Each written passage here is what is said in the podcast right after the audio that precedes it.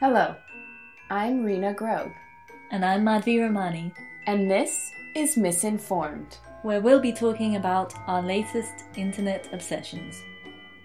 So, Madhvi, what did you get obsessed with this week? I was thinking a lot about a big food controversy that happened in the US. The NYT food columnist and cookbook writer Alison Roman had an interview with the New Consumer magazine about 10 days ago, and she singled out two Asian women. So Marie Kondo and Chrissy Teigen in the lifestyle space. And she really criticized them and was quite bitchy and judgmental and said, oh, they just slap their names onto products to make profit and have basically sold out in making money. And there was a huge kind of commentary and backlash about her statements on Twitter and also in the media because of a few things. First of all, it was very interesting that in the lifestyle space is mainly dominated by white people and a lot of lot of lot of white women but she chose just the two asian women who who happen to be in this space one of them not even the food space who are doing this. So she didn't choose to single out martha stewart gordon ramsay jamie oliver i mean so many so many so many other chefs who also have product lines and are selling things with their names on them. And this really says a lot about like who she thinks belongs at the table or who who has the right to make money and build a brand and who doesn't. Another thing that was incredibly infuriating about what she said was the comment that these two women just slapped their names onto something, which is incredibly insulting because the insinuation there is that they can't be entrepreneurial, that both Chrissy Teigen or Marie Kondo weren't involved in the development of their products that you know someone had to come to them and be like hey do you want to do this? When in reality at least as far as chrissy teigen's cravings line goes i know that she's actively involved. So it's just doubly insulting in that way. And actually, the interview was all about how she was going to build her her own business. And she herself does have a line of these vintage spoons, and she became famous because of this stew. She calls it the stew, but really the stew is a curry. And she refused to acknowledge the origins of this dish that she became famous for, which is basically a kind of example of food colonization. And she became very successful and rich because of this and her privilege as a white woman to make something famous and to be seen as a domestic goddess in the space as off the influences of other cultures. And her cookbook is called Nothing Fancy. Her main thing is that she sort of makes simple recipes that everyone can do that don't require any really weird ingredients according to her. But really what she's talking about is not weird ingredients like kind of white ingredients that any white american can get. And she's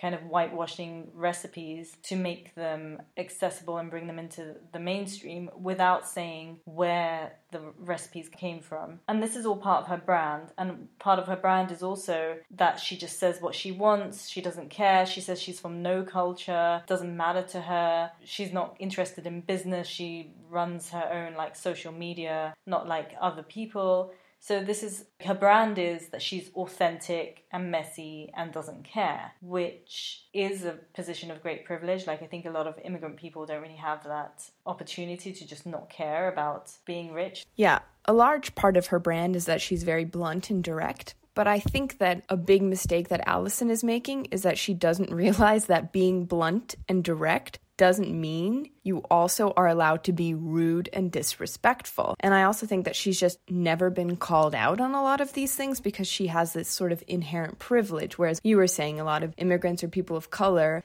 they can't afford to be seen as rude or to be blunt. And the fact that she sort of markets herself as this way without acknowledging what that really means and where that actually comes from makes it incredibly problematic. It reminded me of something that Tan France said in his biography, Naturally Tan. He talks about how when they're filming Queer Eye, he's always super aware that everything that he does will not just represent himself, but also all Muslim men and all Middle Eastern men. He goes on to elaborate and say that when he does something, he's representing all immigrants of his background. So he's always going to be Tan France, the Pakistani immigrant. But the same isn't true for his colleague Antoni, who is a Polish immigrant. Yeah, so obviously now she's been called out on this, and then she issued a massive apology, which started with, I need to make an apology, which is interesting because she realized she needed to, not she necessarily wanted to. Because of the social media backlash, she needed to. And she probably will tone it down or think a little bit more in the future.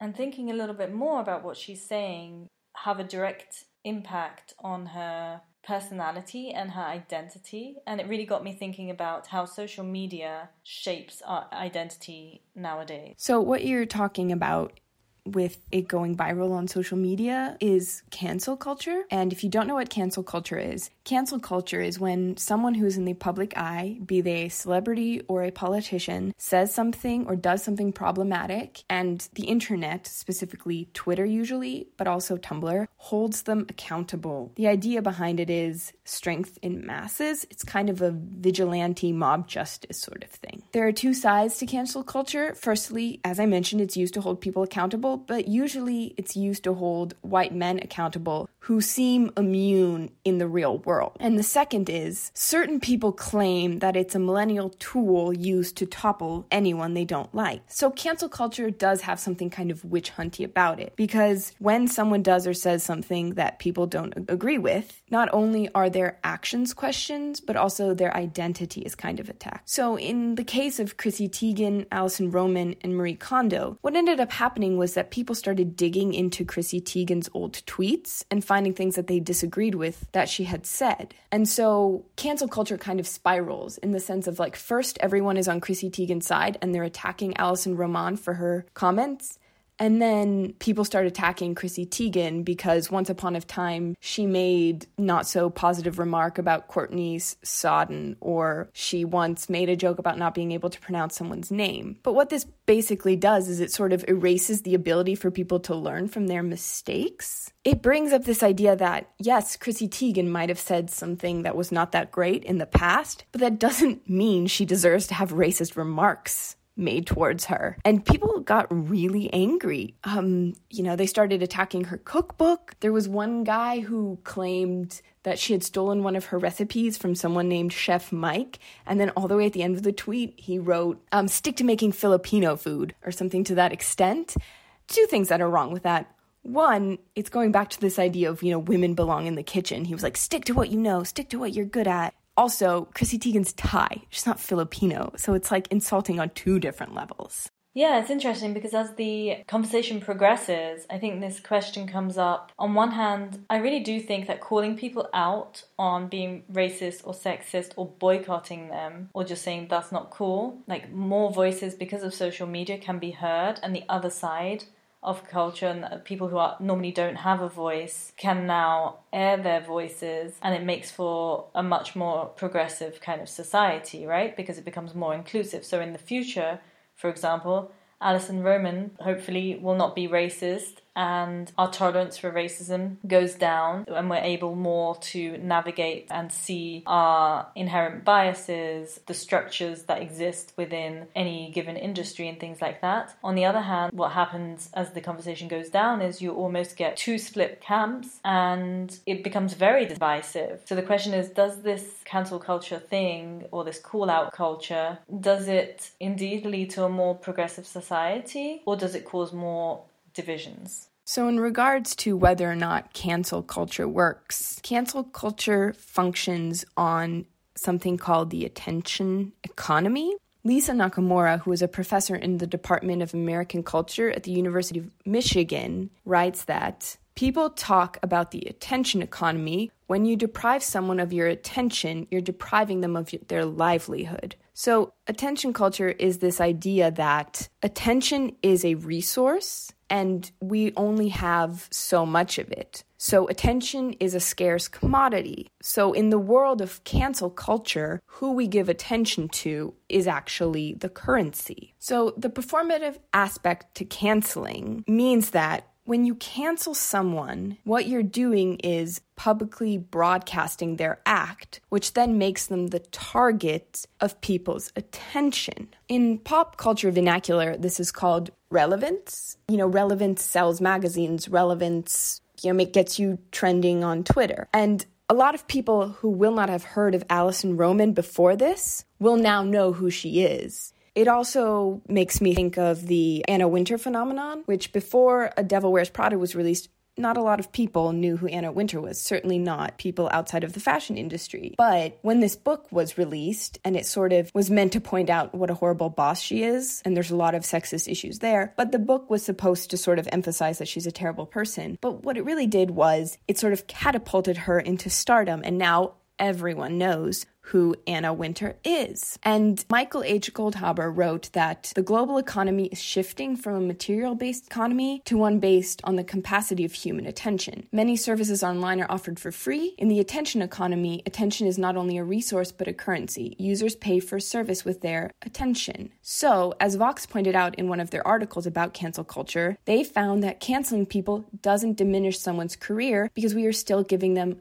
attention no press is bad press. Take, for example, Michael Jackson and R. Kelly. Their listeners actually increased and not decreased after they were quote unquote canceled. Likewise, Louis C.K. went on a 10 month hiatus after he was canceled, but now he's back. So even when we think that we're doing something good by calling out these people and activating vigilante mob justice, that's not really what's happening because the currency online is attention and or relevance. Yes, but at the same time, we are also drawing attention to a particular issue. So in this case, it's racism, or actually, a lot of white women for some reason have a problem with Marie Kondo in the media and things like this. And it just highlights a trend and points something, you know, an issue out. And I would argue also that big movements, so Me Too, came out of a kind of call out cancel culture thing. And I think it's really made a big difference. Is Kevin Spacey gone? Has Kevin Spacey been cancelled? It's really interesting that you bring up Kevin Spacey because actually recently he like posted a video about how he also is affected by corona and he's losing work. And I remember seeing the video and thinking out loud, wasn't Kevin Spacey canceled? Why is he back in the, you know, public Kevin Spacey's back apparently, and we're giving him our attention. People watched the video. It was on my news feed on Facebook, so apparently people must have been reposting it or it must have been shared by news outlets, so we're still giving him attention and making him kind of relevant again. In the case of Kevin Spacey, what's also interesting to note is that it really did impact his career. You know, they rewrote House of Cards to completely get rid of his character for the last season. And I wonder if that's because his victims were men. I wonder if it would have had the same impact on his career if he had been abusing women. There's a definite disparity between how men and women are treated, also how different races are treated when it comes to cancel culture. So I think women are held to a much higher standard.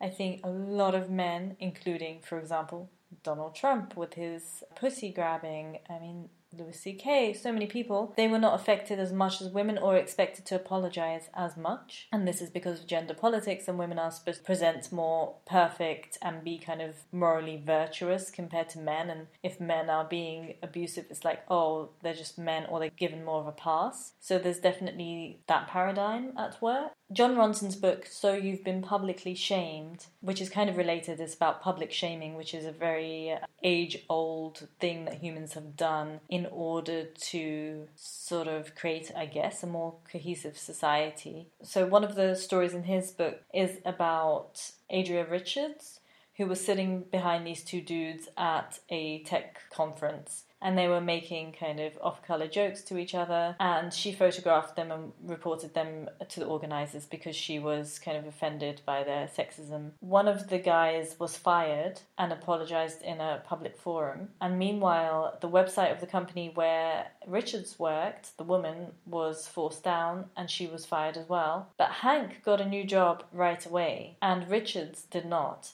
and she spent a year fielding rape and murder threats online. So it's really interesting how different groups are treated. So so even if say Alison Roman gets called out online, a load of people will come to her defense, and a lot of people will try and explain to her, especially people of color, do the work of explaining to her where she's gone wrong, what politics are at work there, how she's being offensive, how ethnicity and immigration and economics and all of this kind of stuff, the complexities of food work because she is a white woman can't see it whereas chrissy teigen will just get racist comments or sexist comments or just death and rape threats. And she did take a break off Twitter after this massive scandal and she came back on to accept Alison Roman's apology. I kind of am annoyed that everyone's talking about cancel culture as if that's the problem here and that it's kind of like a witch hunt, which, yeah, it can be for sure. And a lot of people also, without fact checking things or taking things out of context, are trying to ruin other people's careers or lives because they just want to or they simply don't like them.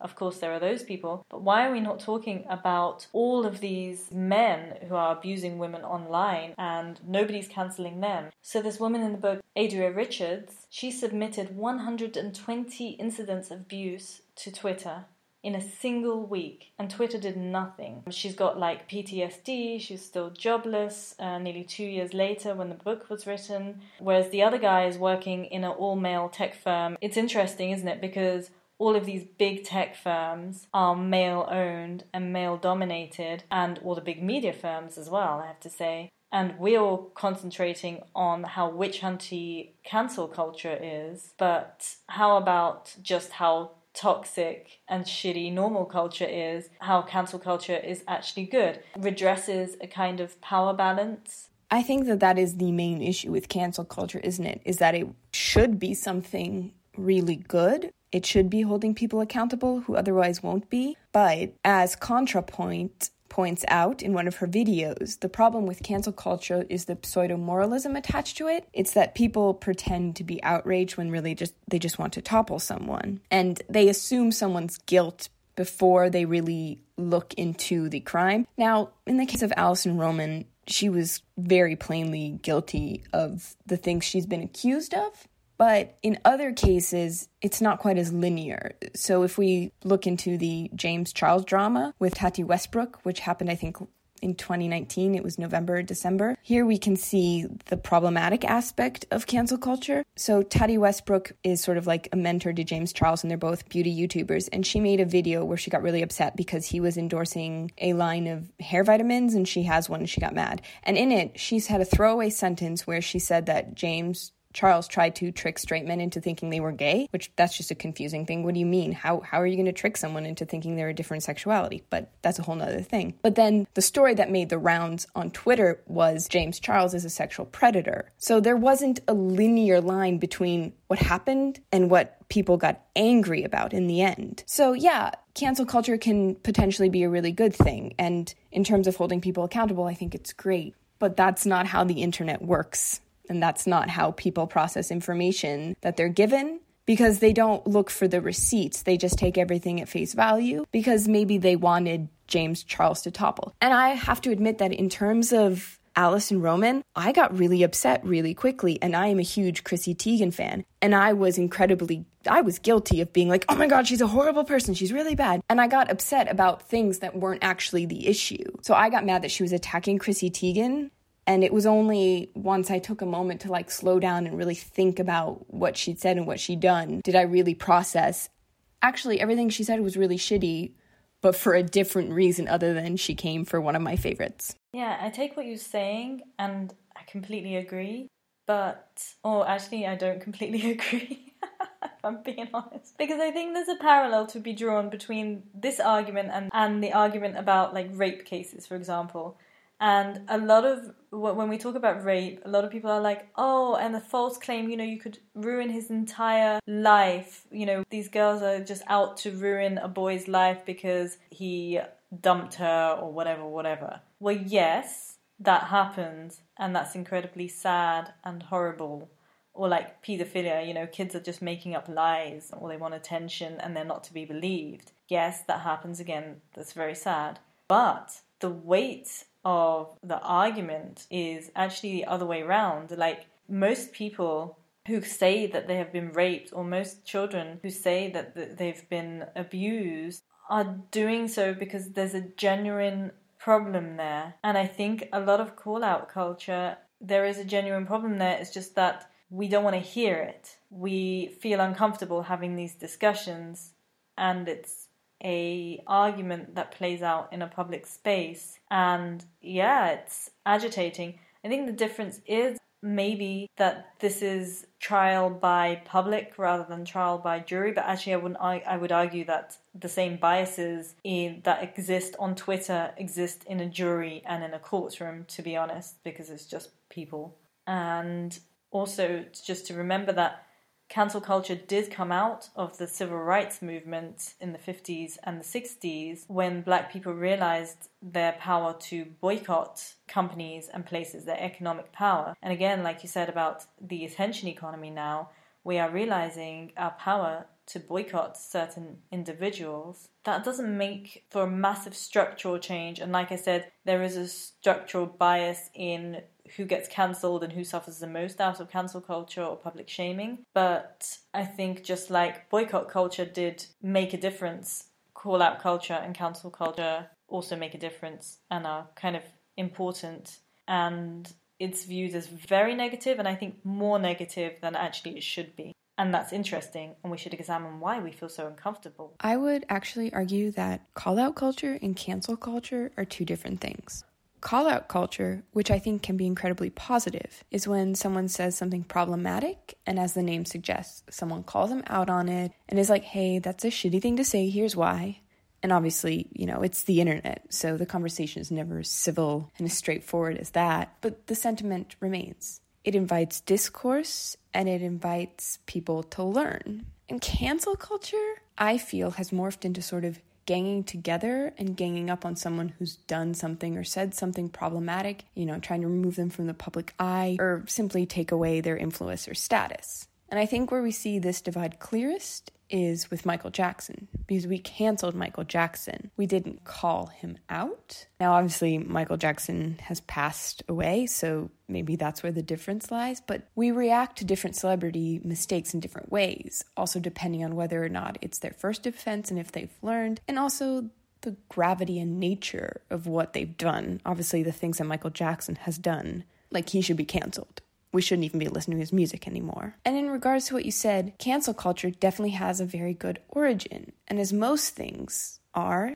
they start off really great with a great purpose, holding people accountable for their actions. But in the world of the internet, it's morphed into something else. I actually went into the Tumblr tag for cancel culture, and firstly, it's incredibly scary and crazy, and going there was probably a mistake. Obviously, every fandom has drama, and nothing in there was contextualized, and it was all over the place, and you know, everyone's just tagging things, so nothing's organized in any way. But the one thing that I did notice was that a lot of the posts were saying something along the lines of, like you don't even care really about the drama. You just want to topple someone or you're you're just in this to you know start drama. They were sort of questioning the validity of people's need to cancel someone. And i think that's the heart of the issue. It's been warped far beyond what it was intended to be. And the truth is, on the internet, it's really hard to do things without leaving a paper trail. For example, in her video, ContraPoint goes back and looks at all the claims people make about James Charles, and she traces them back to the original video or tweet that was the cause for the drama. And she finds that the comments that people are referring to are ignorant or in bad taste, but not necessarily racist or transphobic as people